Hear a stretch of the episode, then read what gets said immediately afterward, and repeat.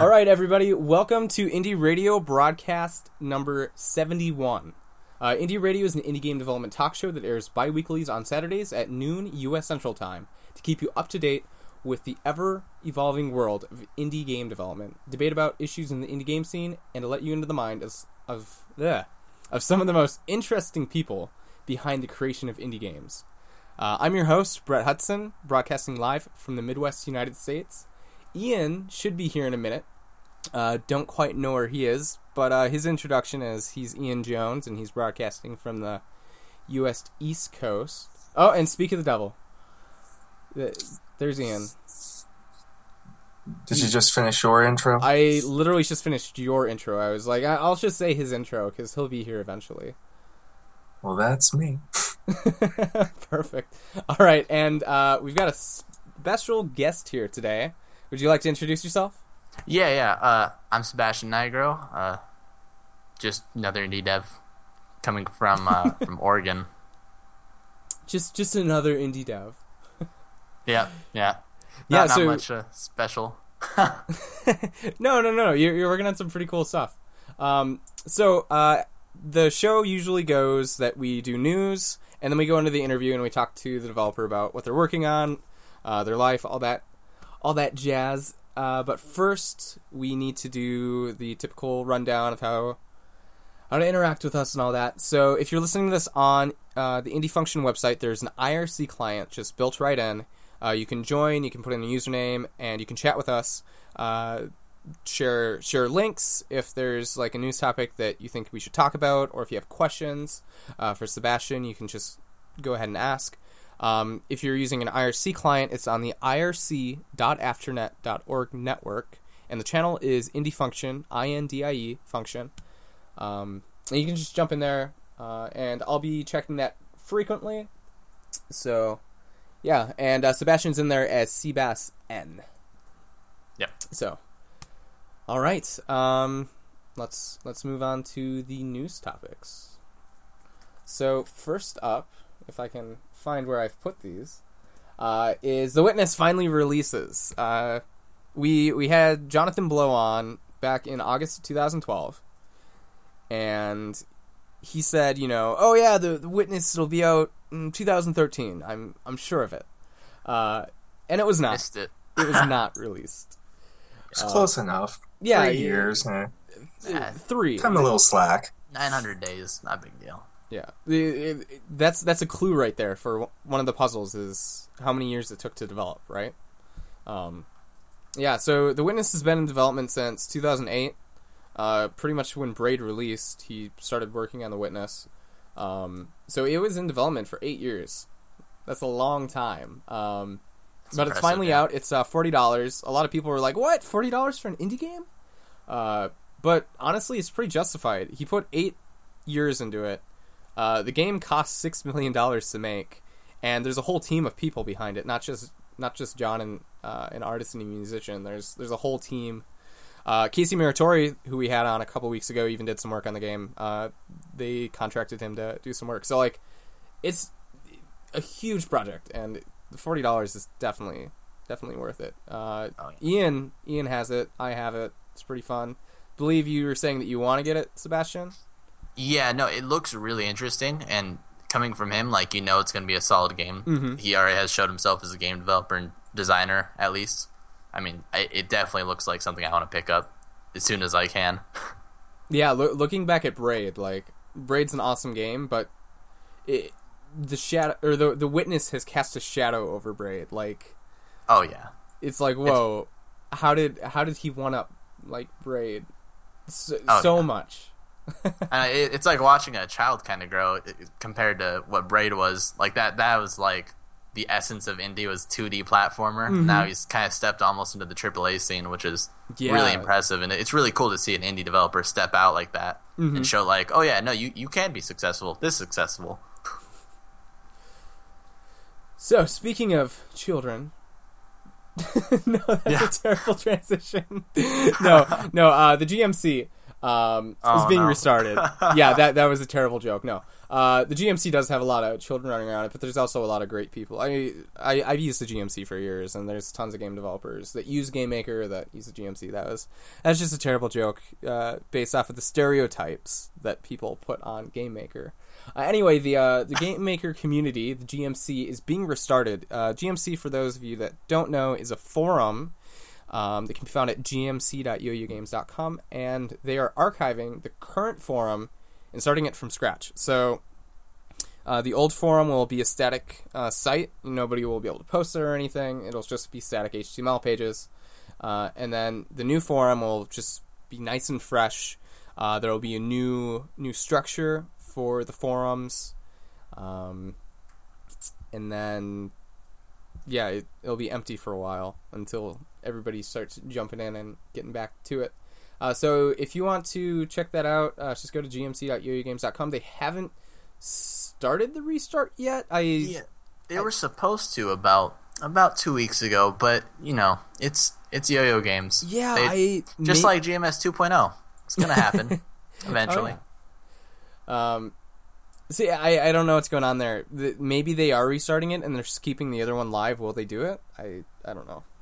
Yeah, it sounded like it would be offline for 2 weeks while they made the new one, but yeah, they claimed it, but yeah, maybe we'll just jump on one day and I'll just be switched suddenly. Oh, yeah, shit, all my stuff is gone. Oh, and I just saw it on the show. Oops. All right, so I'll take the next news topic, and then Ian, you can take the next few. Twitch removes game development category and adds it to creative. So Twitch has all these different categories that you can broadcast as now if you're doing creative work, such as game development. I think there's painting. What else is there? There's a few others. I think sculpting. Oh, yeah, sculpting. Yeah. Programming's one. But instead of having all these be their separate categories, they've consolidated them all to creative.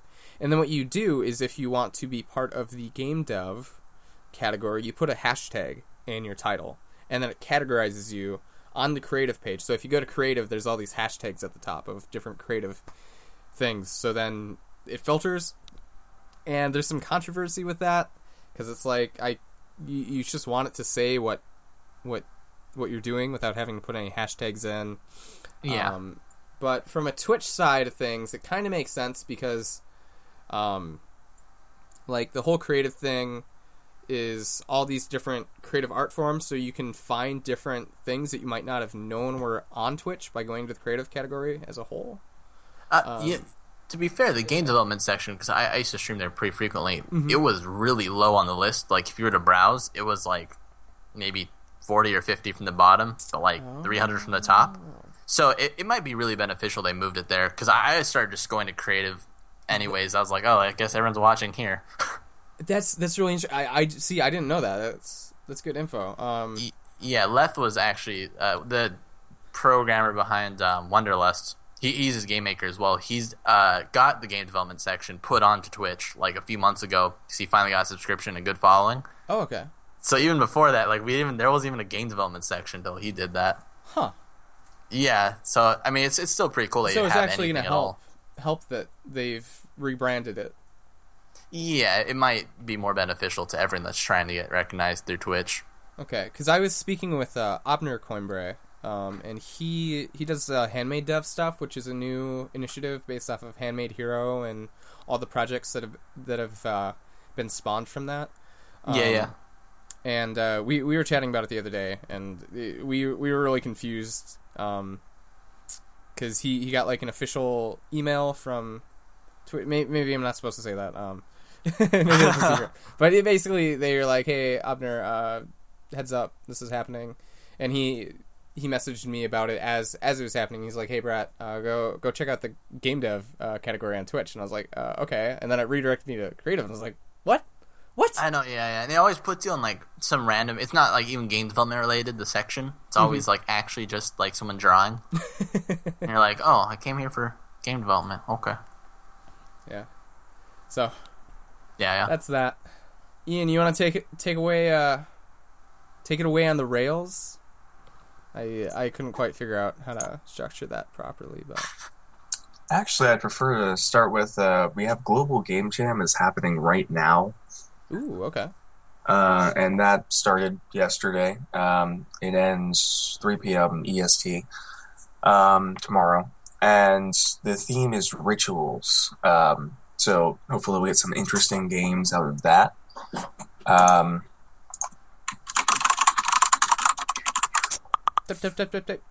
Oh, yes. You don't have show topics. What? Oops. Oh, and that's the wrong link. Oh my goodness. So organized. Yeah, so organized. Global Game Jam's the reason why we're so organized. I was up until like 3 a.m. last night working on it, then I went to sleep and I woke up and I was like, oh my god, I didn't prepare for the show. Oh no. For those listening and myself, could you go over what Global Game Jam is? Absolutely. Global Game Jam is a game jam that happens on a global scale. And now I'm done being a smart mouth. So Global Game Jam, it happens all around the world. It starts at 5 p.m. in your local time. You have to have at least one member at an actual jam site in order to participate. Some jam sites are a bit more lax. But typically you have to go in person, and then they form you with a team there, and they announce the theme at 5 p.m. your time. So before you start talking about it, you have to wait for Hawaii to get the theme, because then the whole world has it, and then you can talk about it. And you create a game in 48 hours. There's not too much more to say. They also have these modifiers or restrictions. And you have to select a couple. I believe it's 2. And they have a list of like 20. So there's different things like Lukma, one hand, where you have to make the game playable with just one hand. So, you know, you'd use arrow keys, or if you're making a mobile game, you don't have to use both your hands to hold your phone. Okay. That's pretty interesting. Yeah, there's all sorts of rules. There's one where you don't use any words, even in your instructions to teach the game. There's a Gandhi one where you don't use any violence, so that's gotta be fun, man. That'd be the most difficult restriction I think I've ever heard of on a video game. Well, if you're making a puzzle game, that's true. Yeah, I'm actually working on an adventure game for it, so I think as of yet ours has no violence, so maybe we'll go for that. But who are you working with, Ian? Just a few random people from my campus. Oh, you actually have a site there? Yeah, we actually have a group of about 60 or so people, probably more than that, who all got together for Global Game Jam, so it's pretty cool. Sweet. Wow. I'm just working with some people online, so that's really cool that you got to go to a in-person event. I'm jealous. Yes, so Sebastian, have you gone to any in-person game jams? I've never done a game jam. Oh, never done one, period? No, the project that I'm probably going to discuss later, it's been a nonstop, 12-hour-a-day struggle for, a year and some time. So. Well, if you ever need a break, do a game jam. Yeah, I really should. I'm always jealous. I always see people post their games, and, I'm always like, oh, he's just so cool, and staying up all night's kind of something I do anyways. And yeah, it looks really fun, and probably a good way to meet some really talented people. Yeah, it's refreshing too, because you get a break from what you're working on, and then you have something that you've completed. So there's a motivation boost. Like, hey, I'm making progress. You know, it's like I can finish something. Exactly. So, Ian, what's the difference between how was the dynamic felt with other people there at a jam site versus the typical online jam that you've participated in? Well, with the online jams, I was usually doing them by myself, so just being with a team is definitely different, but also have actual artists and someone who's kind of the designated game designer who's actually, we're all kind of going to him with, suggestions we have, we're running them through him, and also he has the main ideas of, how should we do this? And he'll be like, how about this? And so... It's kind of interesting. It feels a lot more organized, actually, as far as collaborations on games that I've done, it's probably the most organized one. So I think we'll actually hopefully be able to finish everything in 48 hours. But sweet. And are you guys just using like Dropbox or Google Drive to? Yeah, Google Drive. Yep. And GitHub. Yep. Oh, dude, is there another programmer with you, or you should? Yeah, and I built the engine and everything, but I built it so that he can we have a lot of rooms and other things because it's an adventure game and items. So I'm trying to I made it so that he should be able to just kind of plug in JSON and be able to add whatever we need to it because we have a lot of art assets and things going on behind the scenes. So it should be easy enough to have multiple of us working on it. Nice. Yeah, we're not using like HTML or anything simple. We're using Unity over here. Yeah, I saw one of the other groups was using Unity at the jam. I'm not sure what all engines people are using there, but I kind of pushed for HTML because it's kind of a point and click adventure game. But I think it can turn to be pretty interesting. Yeah, and you're so familiar with HTML, so that works. That's a lot more static too. Yeah, I haven't. Yeah, it's kind of perfect for HTML, honestly, because like, you're just showing images and you click on them. It's not like a lot. There's no animation or anything. There's no 3D physics engine. I'll add that in just for shits and giggles. But. Yeah, you press a button and the image fades out, and there's just like this huge particle simulation in the background. You're like, this is why it's running at 4 frames. Brilliant. All right. So moving on, let's get back on rails. Oh my god! So yes, we have the Train Jam. Train Jam is actually has some sponsored tickets because it's become I think it's been pretty obvious for a while that a large part of the gaming and game development communities consist of non-male and non-gender binary individuals. And so to kind of help those individuals get to Train Jam, Train Jam actually has some sponsored tickets that they're providing. And so if you're either just non-male or non-binary, non-gender binary, then you can just request them and everything. And it's not to say that you will get them, but they're trying to definitely make sure that they have a lot more representation for those groups at Train Jam. What is non-gender binary? like, sorry if I sound uneducated, but I've never heard that term. Some people don't identify as male or female. So they use pronouns like they, them when they're. I've met hundreds of those people on the internet. So yeah, okay. Yep. Yeah, there's a couple different terms, and they're all slightly different. But yeah, that's the basic gist of it. But the Train Jam submission form did close last night, actually, at midnight. So we mainly just wanted to kind of say that it happened. We had it up on our blog for anybody that read it. But they're going to be releasing information about who gets it in the next coming weeks. I think February 17th? I gotta find the original post now. Where is it? Official Train Jam site. All right. They will be... Oh, it doesn't say. Yeah, I don't know. But the tickets were actually sponsored by Cards Against Humanity. Wow, of all the people. Yeah, it was really interesting. It was like, oh, weird. Yeah, after all the cards I've played and read. Huh. They really were joking. That's good to know. All right. And then, Ian, you wanna take game or the other game jam? All right, so hold on. What? We already did that. You're not thinking clearly. Okay. Okay. My bad. You're right. GDC Jam. Okay. So we have Game Jolt's going to be at the GDC Jam, and there will be a booth, obviously, since they're there, and it will host games for indies by indies. So just a lot of hot indie games, and if I'm not mistaken, Game Jolt is still as of yet advertising this on their website. Yep. And so basically, if you think you'd love to have your games at GDC, you can try and see if Game Jolt wants to help you get there. So basically, if you made a game in 2015 or thus far this year, 2016, all the way up to the deadline of February 18th, at 10 p.m. EST.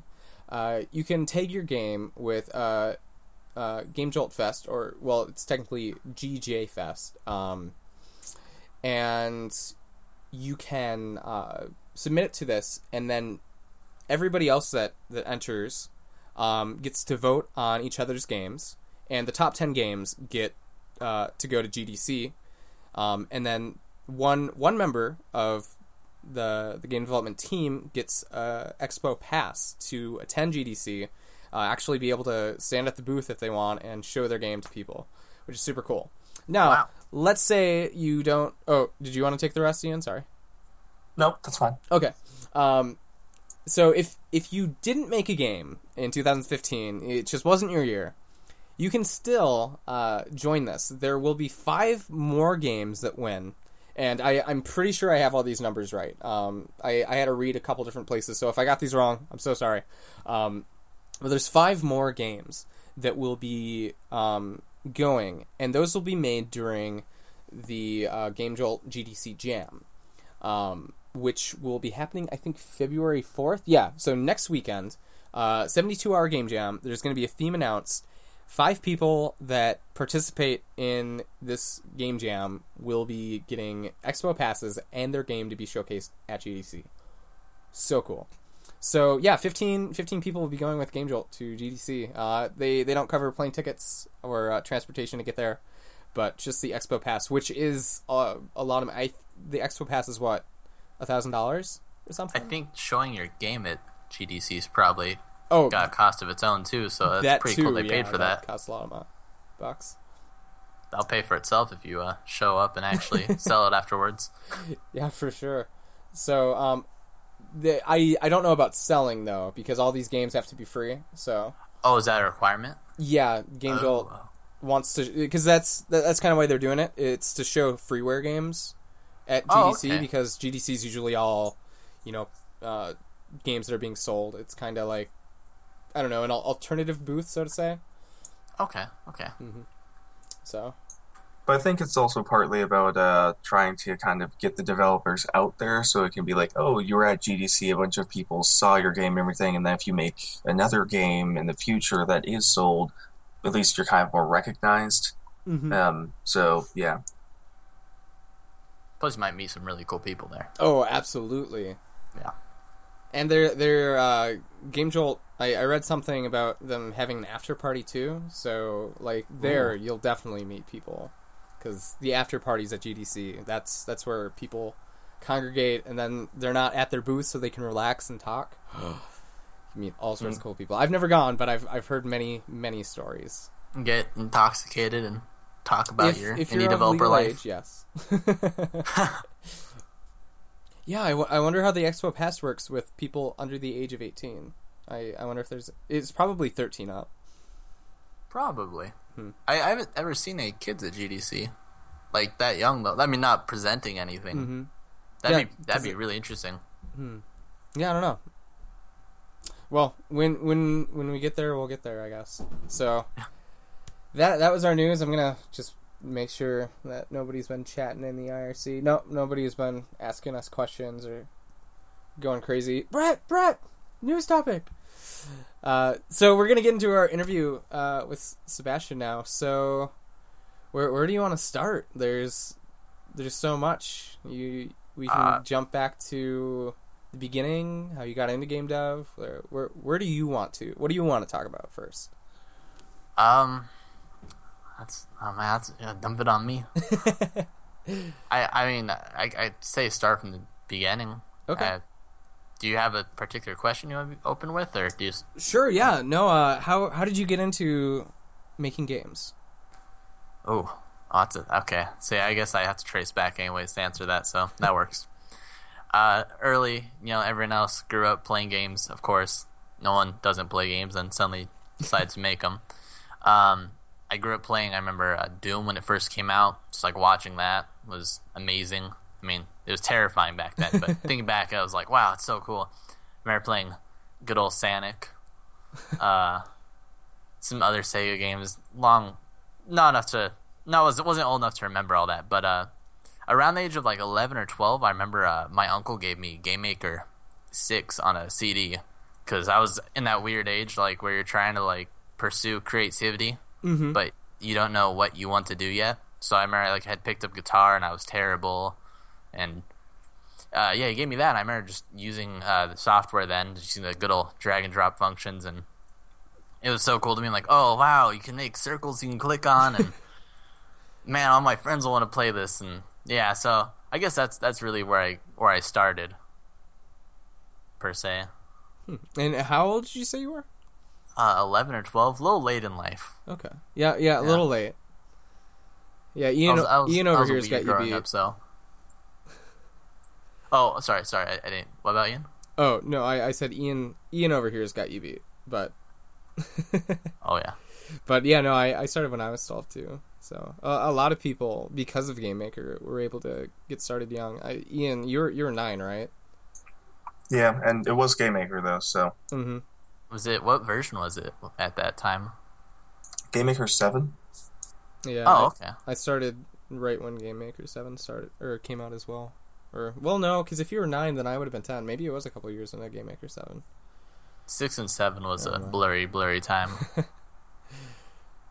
And GameMaker 8 was, like, such a step up, but, oh my god, now we have GameMaker Studio, and I don't know. It is very nice to see that it's letting a lot more people just get into making games very easily, except now the cost is kind of prohibitive, so...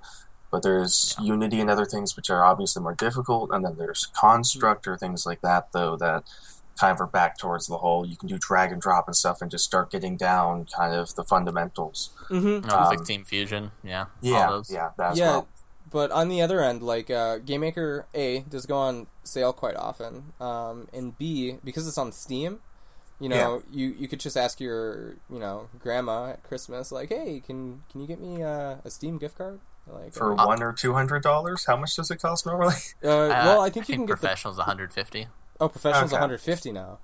But I would like to add, because a lot of people seem to like no one heard about it. Mm-hmm. GameMaker's actually free now. Mm-hmm. I think they went free before Unity and Unreal, but you can't release games for sale under it, and you'll have to use their splash screen. Yeah, I forgot they've done that for a long time. I think even with GameMaker 7, it was still you could export for free. It's just you get the splash screen and stuff. Mm-hmm. And I think, but you do get all the features now for Windows exporting or something for free now in Studio, right? So and prior they used to do the function restrictions, like there were certain things you couldn't call, which was kind of sad. So it's actually like the full thing. I forgot that now you can at least do all the normal functions. Yeah, it's completely open. There's no resource limitations, which they had. That was the thing on Studio. Is That's what I was thinking. You can only have 10 sprites.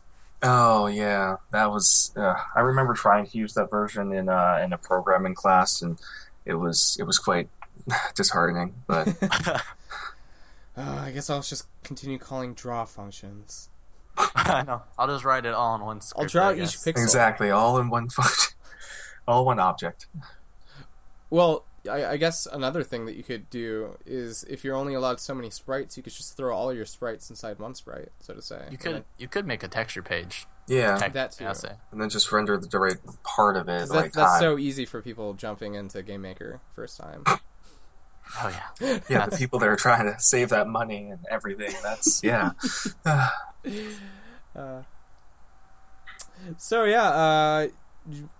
like what? What did you want to do right when you got into making games? What was your big ambitious project?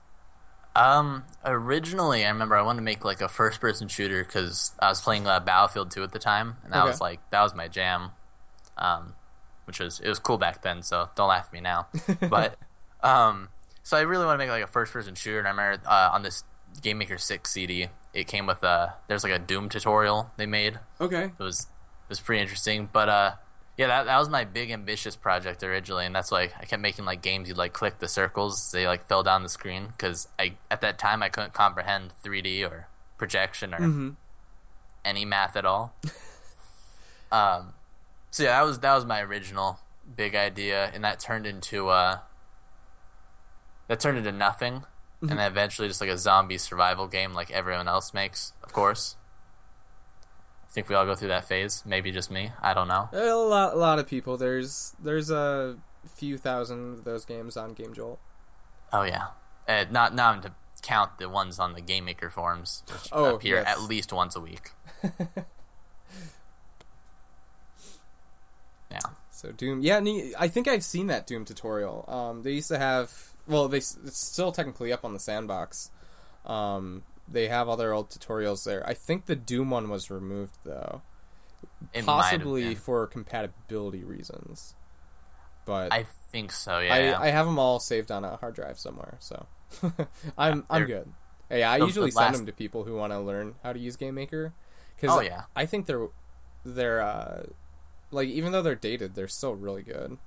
Oh, and they're really well constructed. I think those were the last projects that Mark Over Mars did that create GameMaker. So yeah, the new tutorials aren't like, let's make a game from start to finish and then amp up the difficulty with each game. It's more so like, here's how to use the sprite editor, here's how to use the object editor. Some of them are hit and miss too, like the networking tutorial, which I'm learning as of recently, because I'm currently doing multiplayer. Their networking tutorial sucks. Like, I feel bad saying that publicly, but no, it's terrible. Like, if you're gonna learn networking for GameMaker, just don't even open that tutorial. Just smash your head on the keyboard. I think I remember and read the wiki. It's like 3 pages long, and then you got to look through the entire code base to even figure it out. Yeah, they do, and they did like so many weird things. Like, they don't show you like simple stuff, just like movement smoothing and like a lot of the really like necessary things you would need to know. Yeah, and I think this doesn't even work for like the current version, so yeah, bummer. Yeah, so how did you get into modding? For this current project, or are we talking about prior? Because prior to that, like initially when you were modding for games like Half-Life and things like that, how did you get into that? That's a good. I've never gone to that publicly, so this will be a good one. I think it was Half-Life 1. I don't remember where I got it.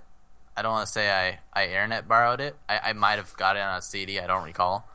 But the old Half-Life came with the Hammer editor, the world editor for it.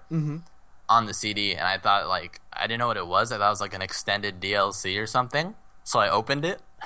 I don't remember how old I was either, but yeah, I opened it and I was like, oh, cool, it's a world editor. And then like I slowly like learned from playing at the preferences how to like connect the batch files you needed, and I mean, it took me like 3 months to learn how to compile a map. But yeah, one important fact in all this is I didn't have internet growing up at all, like zero. Oh, wow. Yeah, so that's why I sound like I had a mental slowdown for a while, but yeah. So, and otherwise I would just Google these things.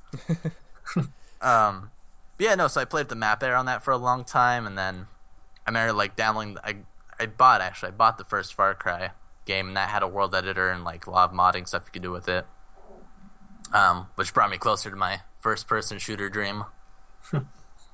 That's how I got into that. That only lasted though until I was like 16 or 17, and then I was like, oh, I suck at this, I should stop trying to mod really complex games. But I'm sure you still learned quite a bit though, right?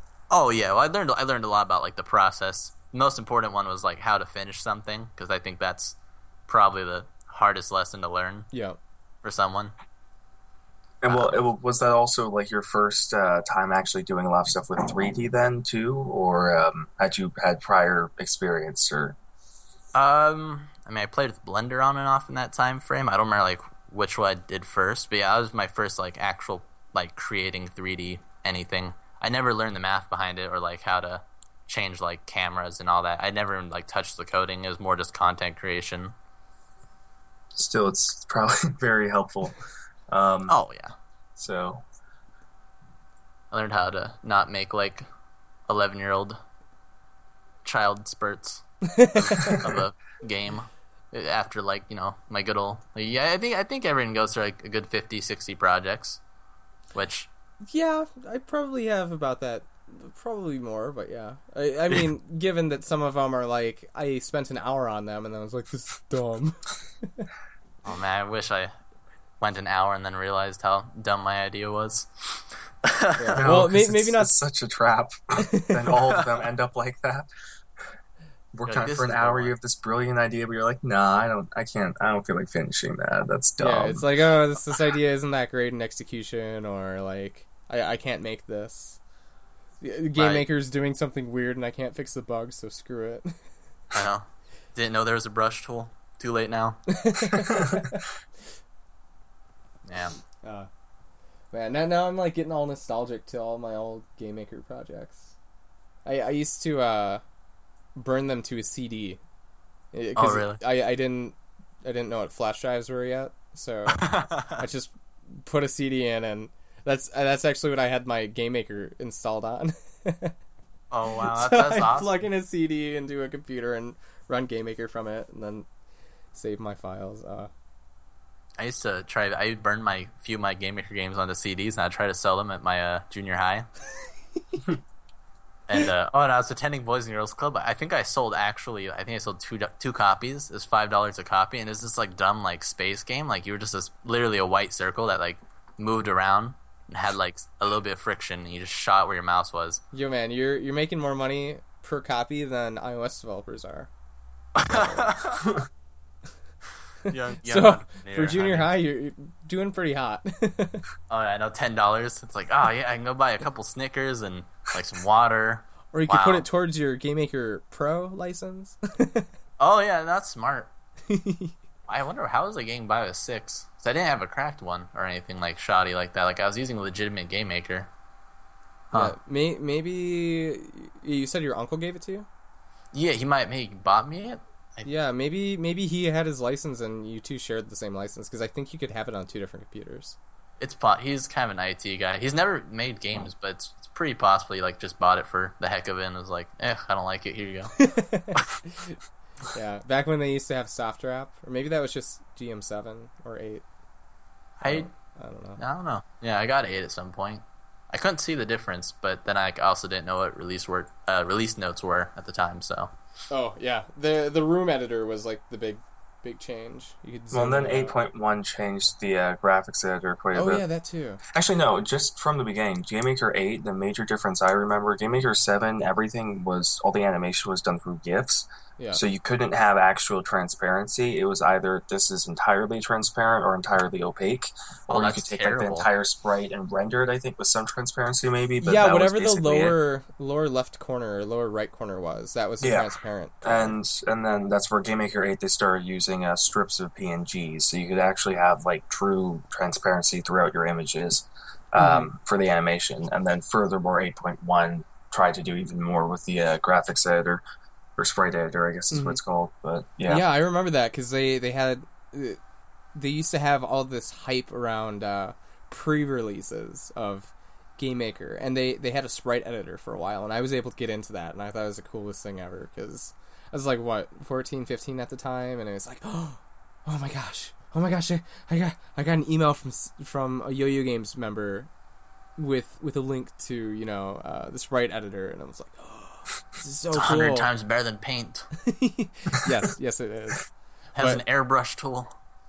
Yeah, and then you'd like be playing with it, and then it would crash, and you'd be like, "Oh, I get to submit a bug report!" Ooh, like all excited. Was that the high point for you, Brett? Yes, that was the peak of my life. Was getting bug reports, man. GM8 sprite editor pre-release. Finds out about Photoshop. Life is ruined. No, my childhood.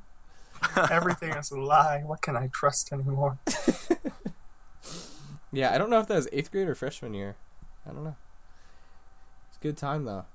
Oh yeah. So yeah, how is as GameMaker's progressed? Because you've been there for quite a few versions. Like GameMaker 6. I've sucked the teat of Yo-Yo Games since 6, yeah. I hate that sounds like a really bad way of putting it, but yeah. Wait, what did you say? Oh, it's okay, we'll move on. So, how is GameMaker evolution, changed?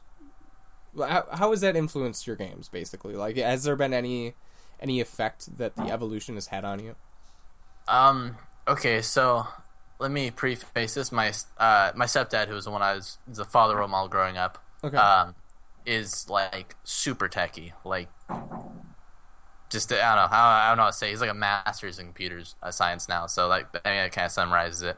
Anyways, he used to always sit there and just kind of pester me when I showed him my game. He's like, "Oh, I don't know why you're making this in GameMaker. It's really slow because interpreted language is really slow." He's right. It's a virtual machine. You might as well be writing in Java, but even less. Control over memory, and so I remember that bothered me so much. And then I remember the first version of Studio came out like one, or no, I got hold of Studio at 1.2, and it was like this buggy piece of crap. Nothing worked, and you would constantly have to clear the cache. There's a ton of weird bugs. Oh yeah. I remember having to like wrap every string with the string function, and even then sometimes it wouldn't work. And there weren't that many new features in Studio either. They still had all the built-in functions. But it was definitely an improvement. Like you're like, oh wow, wait, they're going multi-platform? Oh, this is the dream. And then Windows or GameMaker for Mac died around that time, I think, which was a relief for me as a Windows user to know that they were focusing on my OS. I don't remember what happened in 1.3. I think I just completely stepped over it because I was afraid. I think I went back to 8 at that point. 1.4 is really solid, though. I think that's when they introduced buffers, the initial part of 1.4 at least, buffers, and they had the shockwave files, I think, for sprites. That was pretty cool. Asynchronous functionality. And then the Yo-Yo compiler. Yep. That is what turned my world upside down. I bought that. I spent $250 on it when it came out. And it sucked, by the way. It didn't run 100 times faster. That was straight lying. And it also was really buggy. It's way worse than it is now. If you got an empty project compile, like, you were 1 in 100. But it influenced my work. And just I wasn't afraid of using GameMaker anymore. I didn't feel like the weird old hermit that couldn't let go. Okay. I started to see that GameMaker was stepping back into like the market as a potential tool for creation. Yeah, so I mean, I guess that's it. Re-inspired me to stay with it. Yeah, that's definitely what their marketing plan, I guess, is where they've been going with it. Because like with the introduction of all the different exports, you know, you can export to PlayStation 4, Xbox One, Wii U, Vita, iOS, Android, Ouya, Tizen, you name it. Yeah. Samsung TV, probably. I know Unity does that one. Oh, yeah. I've used that. I think that's what Ouya runs on, actually. Or am I wrong? I'm probably wrong. Ouya runs off of Android. But I think Samsung TV also runs off of some form of Android. Oh, that's interesting. But don't quote me on that. It might be running off of some form of Tizen. I know Samsung TV is built on top of something, but I don't know what. But yeah, no, with the bringing down of the sandbox in Yo-Yo Games and them shifting their website from being able to upload games to being just about promoting GameMaker, like they definitely have a much more professional presence now than they used to. It used to be all about the community, and now they're all about the product. And they're focusing a lot more on bug fixing too, I noticed. Speaking of which, there is a new beta today, and I recommend if you're using GameMaker right now, you switch to it, because I just switched to it, and man, like, beautiful things like GameMaker actually closes when you close it now. That's generally good, yeah. I can step away from the early access build I've been relying on for like 4 months, which, by the way, is not fun to do. Like, when you have a game on Steam, like, that is the most terrifying thing in the world, because you know it's going to crash out all the time, and you don't know what the issue actually is. And oh, no. Yeah, no, I usually have to restart GameMaker every once in a while I'm using it just to clear the cache. Because it's like, oh, hey, I ran out of hard drive space. Nice. Oh, I know it's on my solid state, and like in 4 builds, I like already bring my hard drive down to like 4 gigs. And I'm like, oh, okay. That's okay. Yeah, 4 gigs is like what I start with when I open it. Oh, no.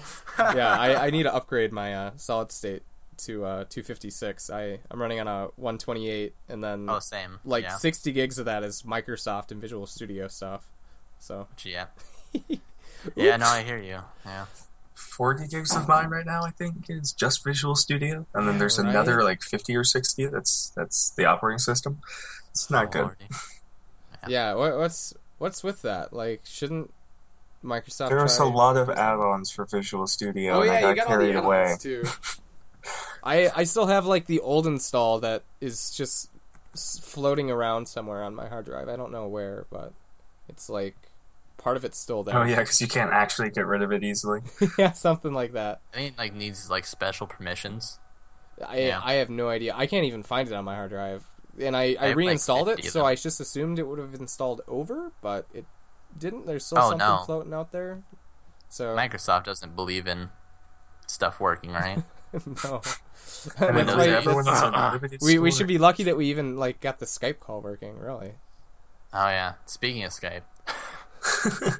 They're improving our Skype experience. Yeah, improving with ads and crashes. Oh, yeah. Yeah, I've had a lot of problems with group chats in just the past few days. I don't even know. Like there was I was talking with Magnus, and we were in a call, and he hung up, and my Skype just stayed in the call. So I was the only one there, and I couldn't, like, end it. I had to, like, crash Skype in order to... I get that, like, every other call, yeah. Really? Oh, man. I'm gonna plug here Discord. Oh, yeah, Discord. Better.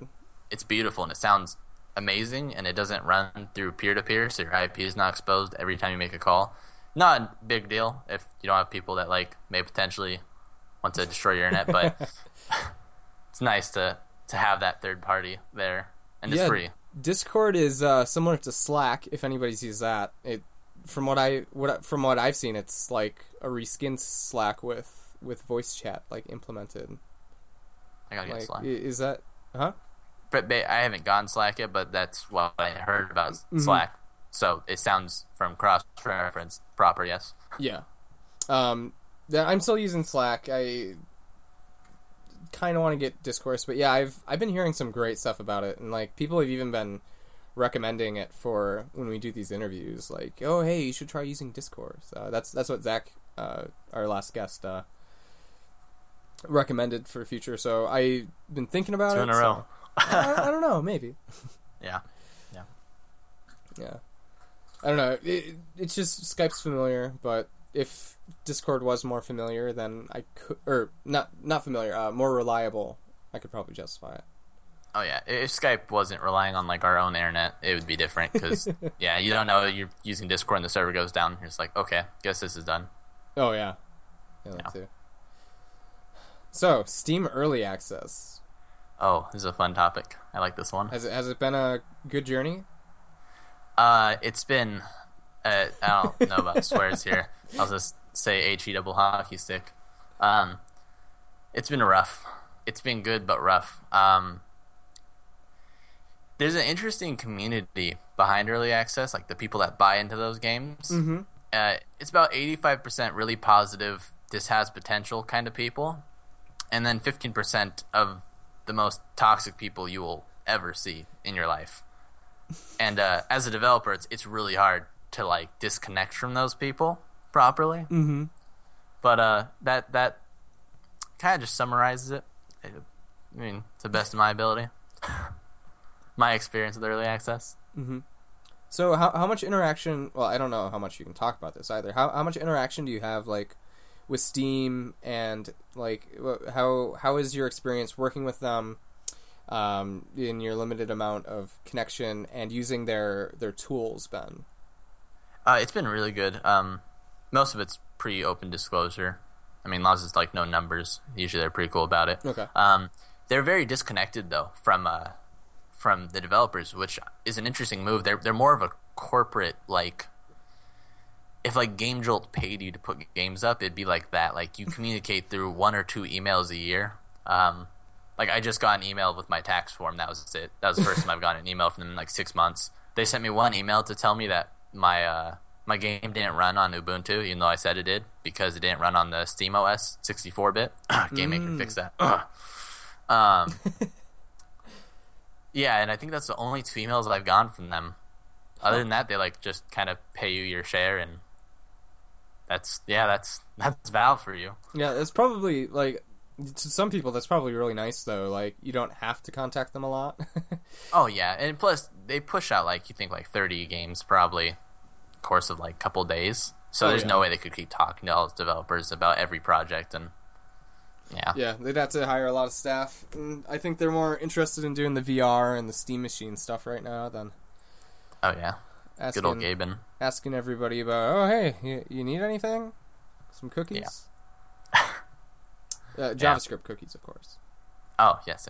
Yeah. Huh. So, yeah, like, So you're saying that there's kind of a community of people that partake in early... I guess that kind of makes sense.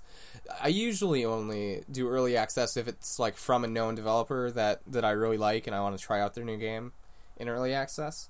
But I never quite thought about the... It's really obvious now that you say it, that there's, like, a group of people that actively partakes in early access games. Yeah. Kind of, I guess, highlight that idea.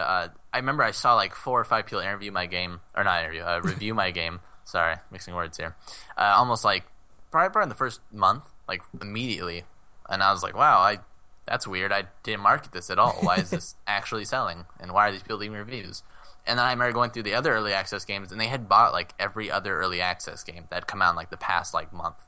And they all had YouTube videos. And so there's, like, a select group of people that do YouTube videos on early access or have a blog where they write reviews for these games. I think even the people that don't do that, like, there's a lot of people that just want to sit there and, like, catch the next big wave of, like, interesting games. Absolutely. And to kind of reflect on that even more, I forgot who I was talking to, but Nuclear Throne, when they stepped out of early access, they posted on Twitter their Steam sales, like, quadrupled immediately, which kind of shows the majority of Steam users are not using early access. They're avoiding it, probably because of a number of games. Stomping Lands being one of them. That kind of showed people you may or may not want to invest your money into early access. Yeah. I don't know if that ideology is correct, though. Like, because by participating in early access, you are saying, hey, I'm going to support this developer so they can go forward and complete this game. And even if they don't complete... Usually if they don't complete it, there's still some sort of game there. So you're still getting something. You're getting a glimpse of what could have been. Yeah, and actually, Steam makes it very clear in the early access section, for both developers and users. For developers, it says...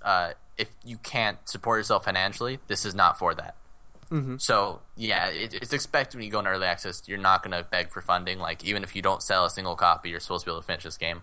And then for the users, it says this is purely for helping the developers find bugs, improve gameplay, test content. It's not to play a functional game.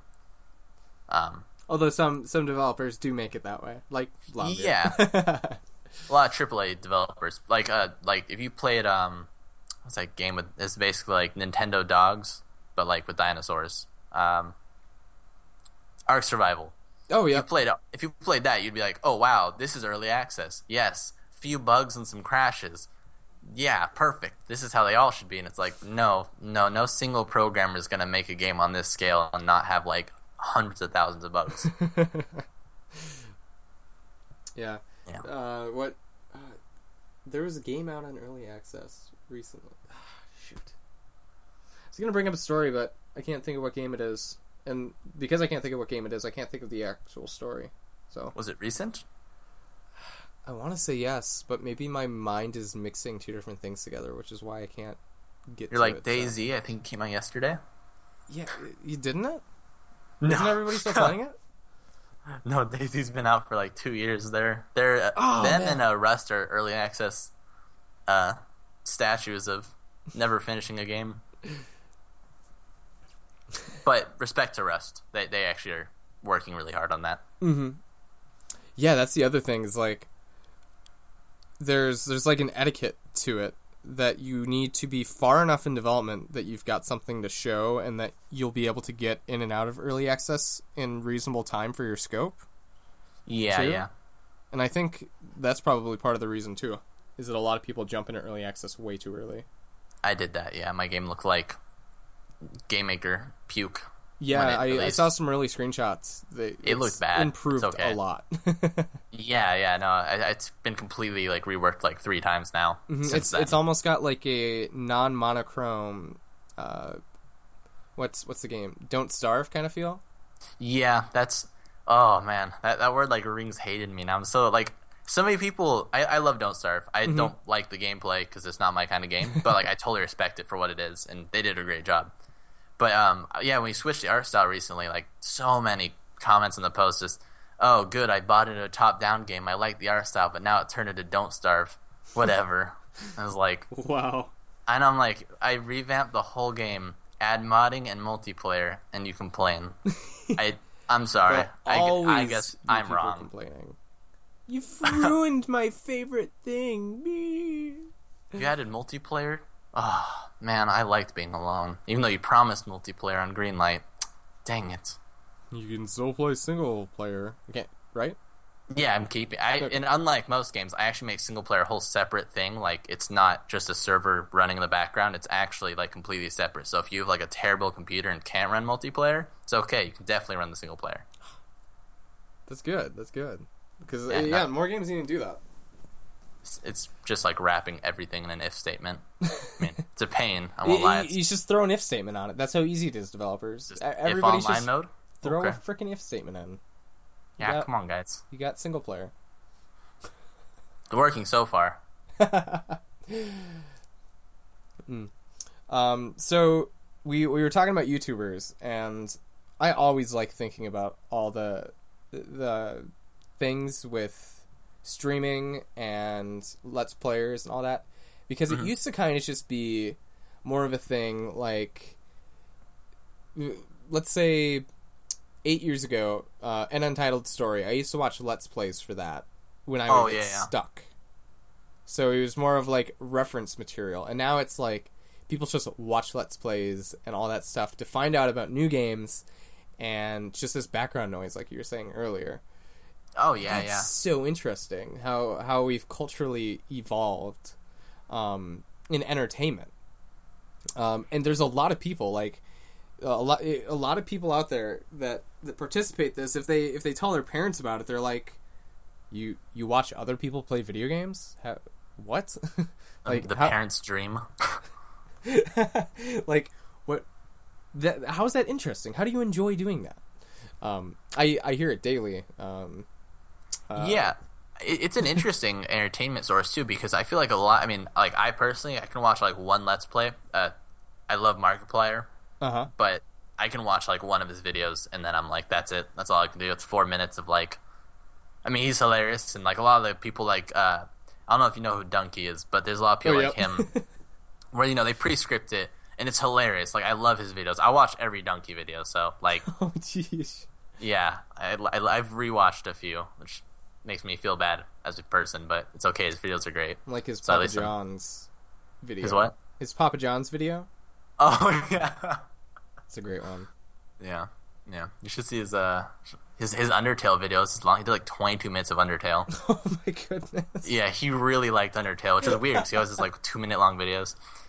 But yeah, no, like it takes a certain kind of I think person to like really sit there and like go through a ton of Let's Plays, and it seems like there's like the majority of people seem really interested in watching and sticking to a YouTuber, which is like really kind of like I guess I raises hope in my hopes of humanity, like to see people are actually supporting other humans. Yeah, I just never thought that would actually work. Yeah, it's kind of like how like a decade or two ago you would subscribe to magazines to hear about the latest things, or even newspapers technically. Yeah. But now exactly. It's video entertainment. It's like the next evolution of that. I don't think that it's clear enough that it's kind of the same thing. It's just now it's video. A little saturated, but not so controlled, which is good too. So you get lots of very unique personalities, which is a good change.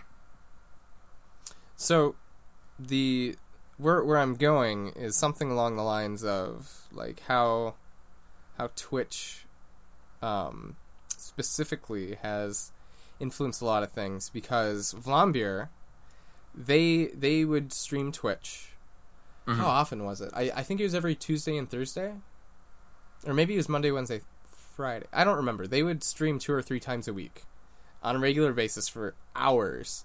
And they would have different members of the team come on. So sometimes they'd have Yukio, and he would do music stuff. Sometimes they'd have Paul on, and he would, you know, be working on art, or JW, he'd be programming new features into Nuclear Throne. And then every once in a while they play a few rounds of the game, and their push for it, I think, probably influenced a lot of people to start doing game development on Twitch. Oh, like, yeah, definitely. Oh, whoa, Vlambeer's doing this, and they're getting tons of viewers. I never thought of that, like streaming game development. I remember hearing about that like from the outer rim of Twitch. Like just friends had messaged me and they're like, "Have you heard of Nuclear Throne? They're streaming on Twitch right now." And I was like, I don't watch Twitch. What are you talking? What is Twitch? And then you became a streamer yourself. Yeah, well that was a. You want the story on that? Yeah, for sure. I was working a crappy job as a busboy when I was in Hawaii. Mm-hmm. Living with the cockroaches climbing over us in our sleep kind of life, sleeping on the ground on a tiny futon. And I remember like I didn't know what Twitch was. I think like I saw it on Twitter. So I don't know where. It's probably a Facebook spam link kind of thing. Mm-hmm. But I found Twitch somehow, and I was like, "Oh, people play games. This is cool." And like I didn't watch a single Twitch stream. I just remember setting up OBS because it's on their suggested list of software. I opened up Rust, which I had bought like 3 days prior. This is before I think even reached Steam. And I just started streaming Rust. It was like 11 p.m. Like I just got off of work. And I remember that first night I picked up like 500 followers, and I was like, wow, that's a lot of people. 500? That's crazy. Yeah. For Rust? And then, holy crap. It's 3 to 500. I don't remember how many. And then I streamed the next night because I told them I'll be back. And I got like another 400 people, and I was like, what is this? Why am I doing so well? This is insane.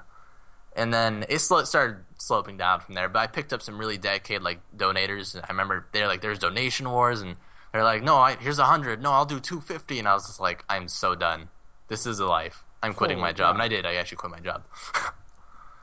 But yeah, no, like, so that's how I started. And I only saw it for like the game side of it. I didn't know there was a game development side of it until a little later. I had started hearing about, like I said, like Nuclear Throne.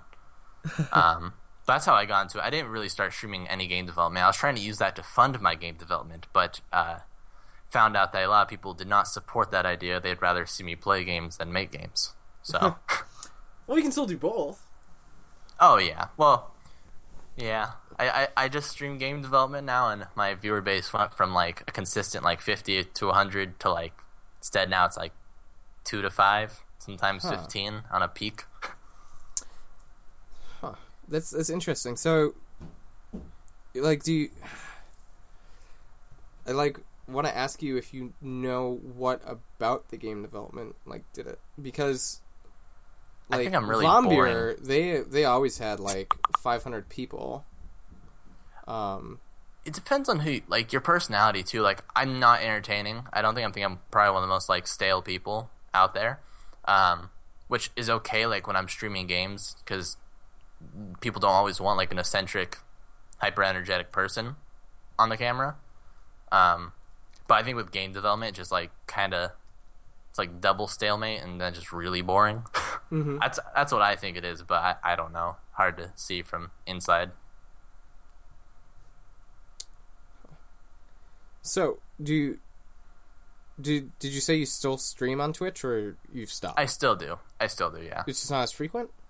No. Yeah, I used to do it every day, like 4 hours, but now I do like one day, maybe twice a week at most for like 3 or 4 hours. Okay. Yeah, that's, it's more or less just to reach out and show people like, here's GameMaker. You can make games too. Hopefully, inspire one person. Do you play the game on stream at all? Like very little. Working on it. Yeah, I mean, well, right now it's more of like in the stages of like bare bones and hey, look, I can walk around, and oh, crash. Okay, well, I'll fix that for 30 minutes. Okay, because that's more along the lines of what Vlambeer was doing, and I think that works really well, because then not only do you see the development of it, and you see new things being added, like before they're available on early access. I think that's where it got interesting, because if you wanted to find out what was going to be added in early access that week, you watch the Twitch streams. So you'd watch it and you see little things, and you get all hyped up and you chat with people in the chat. And then you'd have to like wait a few days, and then you'd also watch the people making it.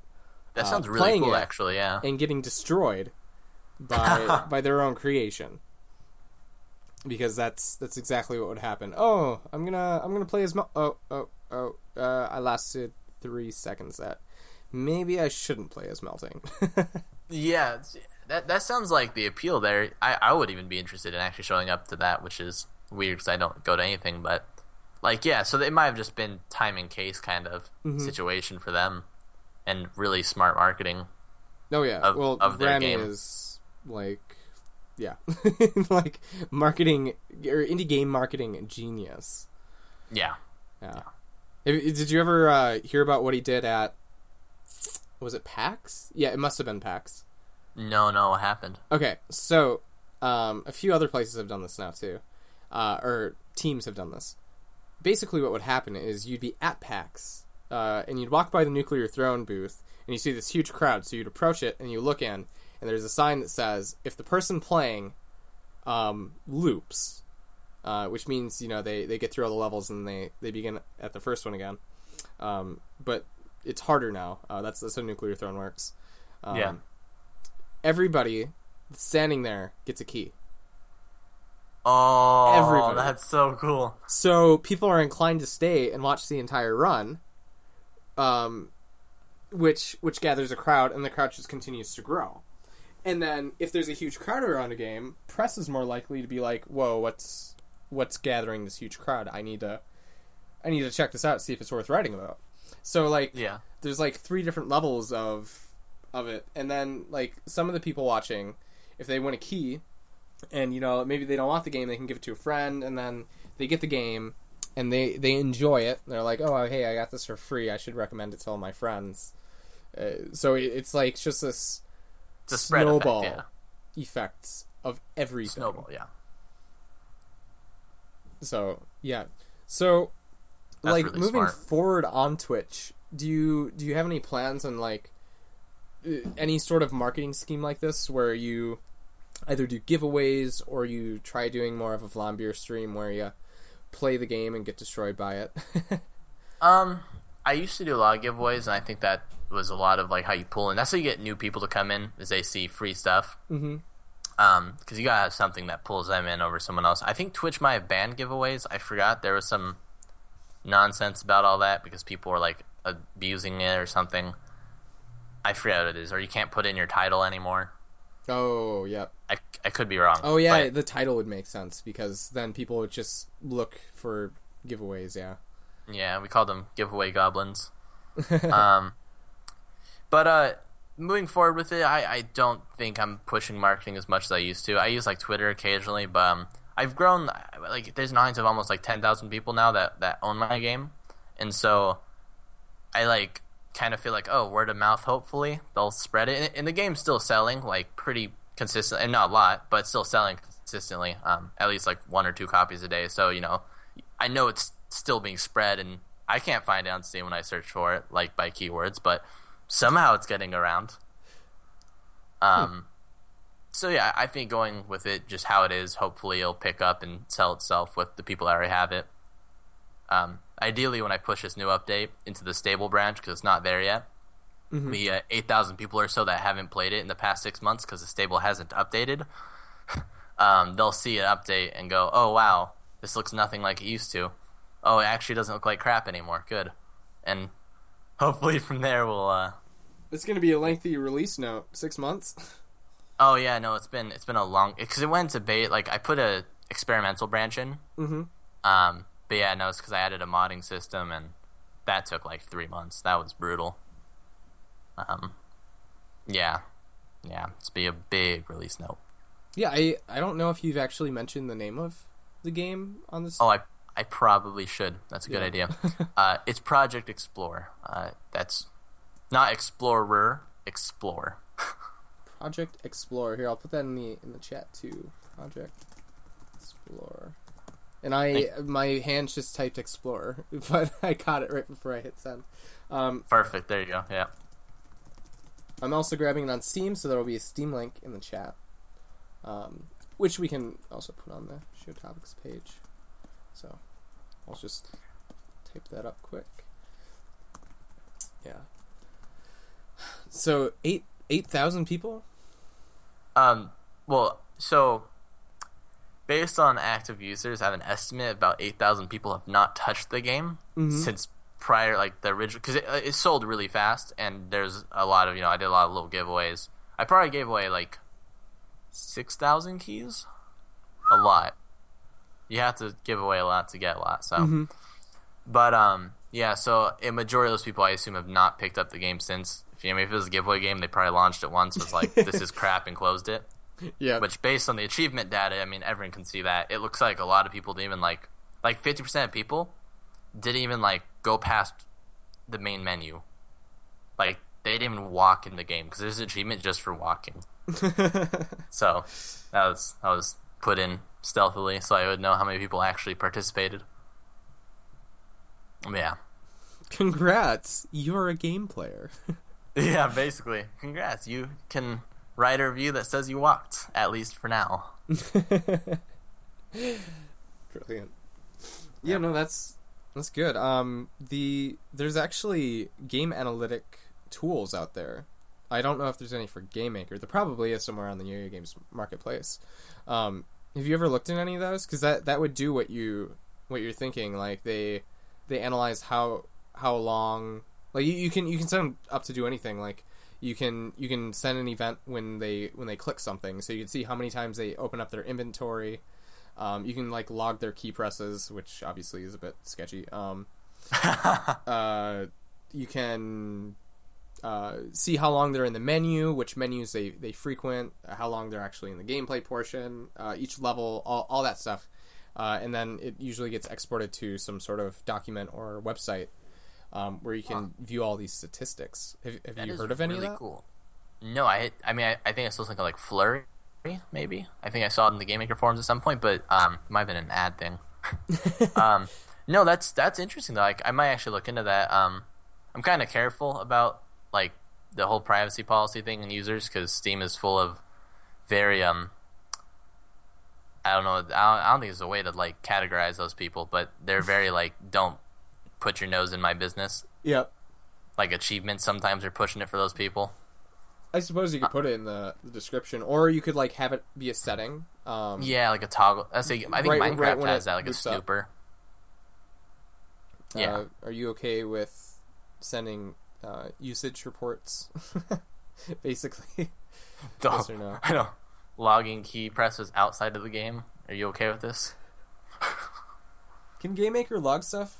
When it's not the window DLLs, and if there's a way to keep the window yeah, actually maybe, because I think you can stop the window from losing focus when you click off from it or something like that, or stop it from freezing, but okay. You can get a whole weird issues with the GUI drawing and stuff, I think. Yeah, so you just gotta trust that the developer isn't being malicious. Yeah, which yeah, I have a not so great rep, or had for a while, on the community, so I'm trying to keep it good. There's lots of miscommunications. Oh, that happens. Yeah. Ian, you still awake? Yep. Sorry. What? Yeah. All right, so we're at the 1 hour 15 minute mark, so we'll probably go for another 15 or so. Again, for anybody that's listening in, we do have an IRC. It's on the radio page. I'll just put that. So indiefunction.com/radio. If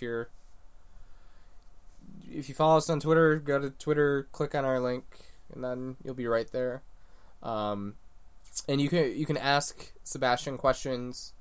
If there's any topics that are going on right now in the games community that you want to bring up, you can talk about it. Ooh, there's actually something that I saw the other day. It's kind of old news now. It happened in November, but I wanted to talk about it because it's really interesting. Where is it? The loading game patent. Yeah, loading screen game patent. Here, I'll send you the link quick. Oh, I know what you're talking about, actually. Oh, sweet. Yeah, my friend made a whole YouTube video on this where they stood outside of was it Konami? Or no, Namco. Who was it that had the patent? Namco. They stood outside of Namco and actually made a game with a loading screen where you could play a game during the loading screen. Right in front of Namco, and they have it all on video. That's amazing. You should send me that. I will have to find your link, but yeah. So the basic premise is Namco owned a patent for quote unquote auxiliary games that a player can or yeah, auxiliary games is in the quotes, that a player can enjoy while the main game is loading. So over the past however many years, since I think it was 1998, because that was around the time that CDs were becoming the main thing for games, so they'd have to load all the game's code and everything off of the CD into the console's memory. Very slow. Yes, very slow. So that's when loading screens became a thing, because before then, you plugged a game into your NES and there was no loading. It just happened. Yeah. Because it all ran on the cartridge. And because of that, the loading screens came into play, and then Namco decided to put this stupid patent on loading screen games. So over the past almost 20 years, the past 18 years, we haven't had loading screen games in our games, and I think that's something that would have been very great to have over the past 18 years. How many times have you played a game that takes like 3 minutes to boot? It's like, oh yeah. My god. Every Bethesda game ever. Yeah. Like, some of them you can, I think Skyrim, you can, like, rotate the statue in the menu with an analog stick or something like that. Does that count as a game? It's not a game, but, like, it's entertainment. Yeah, that's true, yeah. And then there are some cool loading screens that are, like, animated. So, yeah. You see, like, I think Sly Cooper, Thieves in Time, like, you see them going through time for the loading menu, but... Just how much have we missed out? Like, what do you think that, like, sometimes I think about games like The Last of Us or the Batman games that, have that serious, gritty tone to it. Would those almost be toned down by having a loading game before them? Probably. I feel maybe not. Maybe, like, you could, like, cry for your parents in Batman between loading screens. I mean, there's always something you could work in there, I suppose, rather than... It could be the Batman thing, and you cry, and it's like Binding of Isaac, so somehow your tears are weapons. It makes perfect sense. That really explains Batman quite well. Binding of Batman. Like, cries his hands and, like, throws the water in his enemy's eyes, and it's salty, so it burns. Why would you do that? And then you can collect a little upgrade that changes your tears to batarangs. That's be a long loading screen. 18 years. Well, have you played one of the Batman games? I usually only get like 10 seconds, I think, maybe. Okay. It's probably I played on console though, so. Oh. I've been a hardcore PC veteran for years. Yeah, I do AAA games on my consoles, and then it's because your PC's shit. Oh. Well, oh. I'm not wrong. Yeah. It runs them, it's just... Yeah. There's no reason to, like, suffer, like, a lower quality than if you can just go to a console. Anyways, yeah. Get something better, at least. Yeah. Like Witness, I tried playing The Witness on high the other day. That was pretty janky. Fun. It was, like, 10 FPS or something. I was like, okay, going back to... Slideshow mode. Slideshow mode. Yeah, pretty much. Yeah. So, loading screen patent is up. Anybody who wants to go make a loading screen game inside their game, go for it. Unity users should look into that, because C# has asynchronous functionality, which would be perfect for this.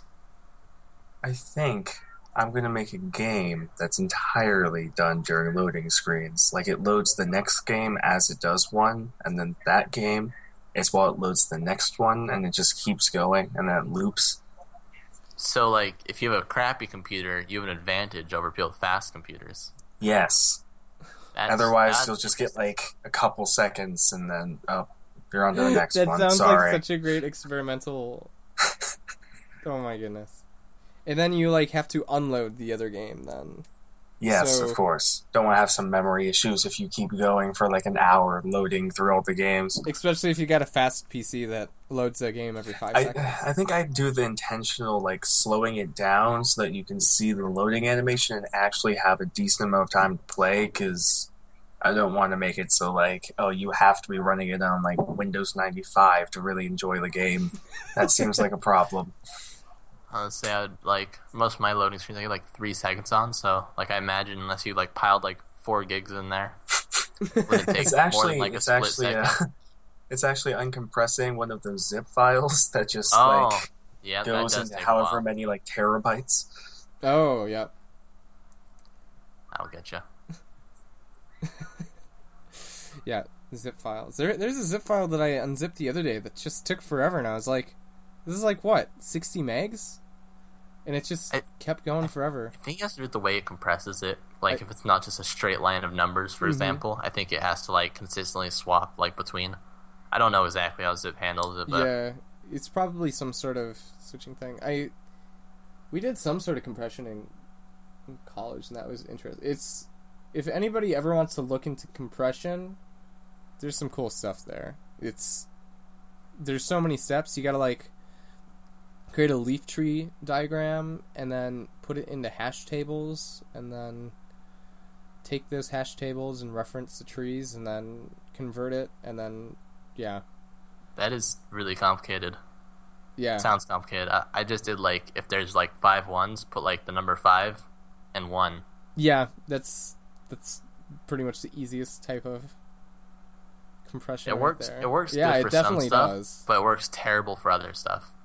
I did that once because it was we had this 8,000 wide or 8,000 pixel wide by 4,000 pixel tall image, right? Yeah.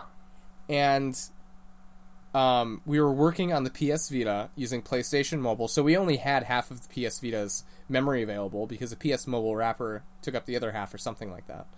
Yeah. Or, you know, no. We only had that much available because that's what the other handhelds that were using the PlayStation Mobile suite were running with. It was 128 megabytes. So we had this limited amount.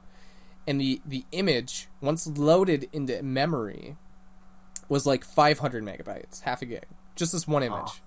So we were like, oh my god, how are we going to do this? And then I was looking at it and I was like, you know, it's completely black with like this like underwater green highlight. It's just 2 colors. So it's like, why don't I just create a giant binary file? So I plugged it into C++. I like created a little program that exported it into binary. And it was it was a 73 megabyte text file. So I was like, oh wow, that didn't help. And then I did what you did. You know, you compress it like if it's a series of zeros, you count how many zeros there are. And then it was much smaller. It was like 2 megabytes or something.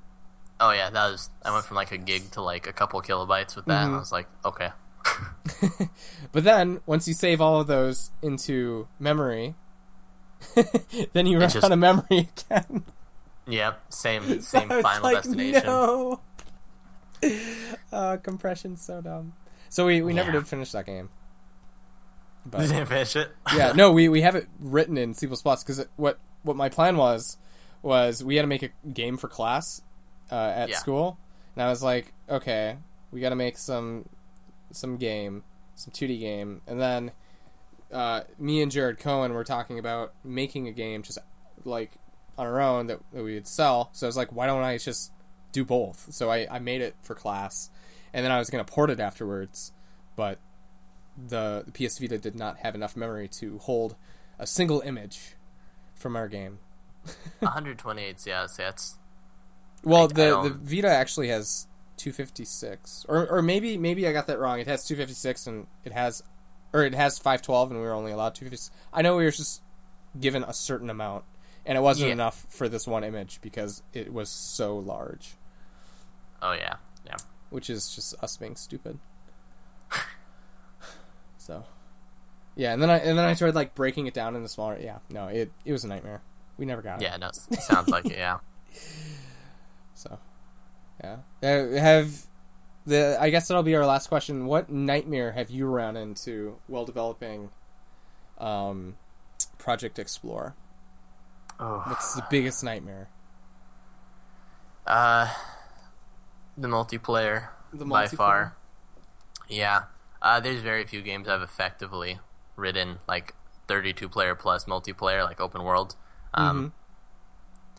because you have chunks, you have to unload and reload, and players step in, has to add the new client for the client side, and you pour more of the load on the server or the client. And I had hired a guy for the multiplayer, and this is why it was a nightmare. I hired a guy, and yeah, he made like $200, and he hadn't done anything pretty much, but like I just want to help him out because I was like, like indie developers, like we gotta stick together, bro. And he just bailed on me. Oh. He was like, I don't have enough time anymore, sorry. And I was like, okay, what's done? And he was writing in C#, which is a language I'm not very familiar with. Okay. And he's just like, yeah, sorry. And I was like, dude, like literally clients could connect to a server. Like I could have done this in like 15 minutes, which I did, by the way. That was the biggest nightmare. I'm not too terrified. Like I've been working on it now the past 6 days, and I went from like zero multiplayer to clients can now connect and walk around the world together, change terrain tiles, updates chunks in real time, unloads them where it needs to, transfers the world, generates the world on the server side, stored differently. Maps are cross-compatible, so you can transfer files. I feel kind of cheated now, obviously, of my 200, knowing how long this took. But yeah, multiplayer still. So he was making terrifying. 800 an hour, basically. Yeah, pretty much. Yeah, yeah. Over the course of 2 months. Oh, yeah. Of course. Yeah. Ouch.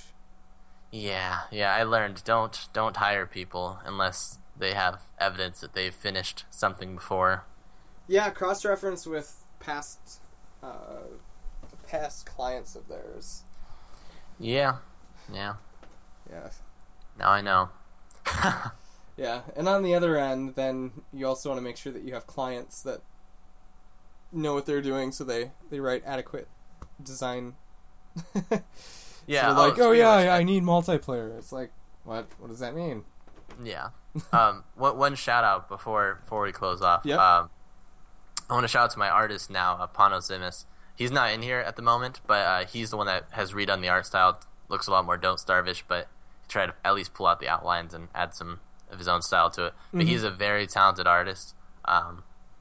We have another game we're working on called Rock God Tycoon. That's been greenlit, and it's been sitting on hold forever because him and I split for a little bit, but we're back together. Yeah, very, very talented artist, very good designer. Forgot to mention him earlier, so I feel bad, but...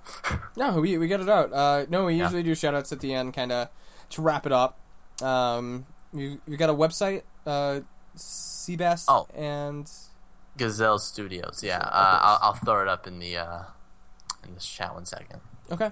And then also, anybody that's listening into this, if you're listening on SoundCloud or iTunes, it might be a bit more difficult, but you can go to the Indie Function site and go to this broadcast, and we have show topics.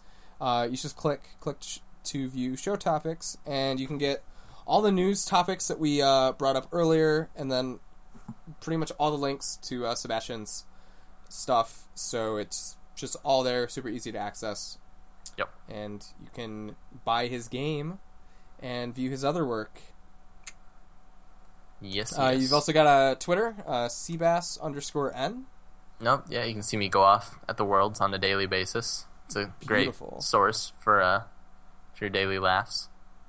All right. Well, I think that's all. So we're going to jump into the credits. If you want to stick around for a minute afterwards, that'd be great. Yep. Thank you for listening in to broadcast number 71 of Indie Radio. Indie Radio is broadcasted live with 1,000 mics and recorded using Audacity. If you enjoyed this show and are interested in more, you can visit our archive at indiefunction.com, SoundCloud, or iTunes. Our next show will be on February 13th with Manifold Gardens' William Cheer. Thank you again for listening in to Indie Radio.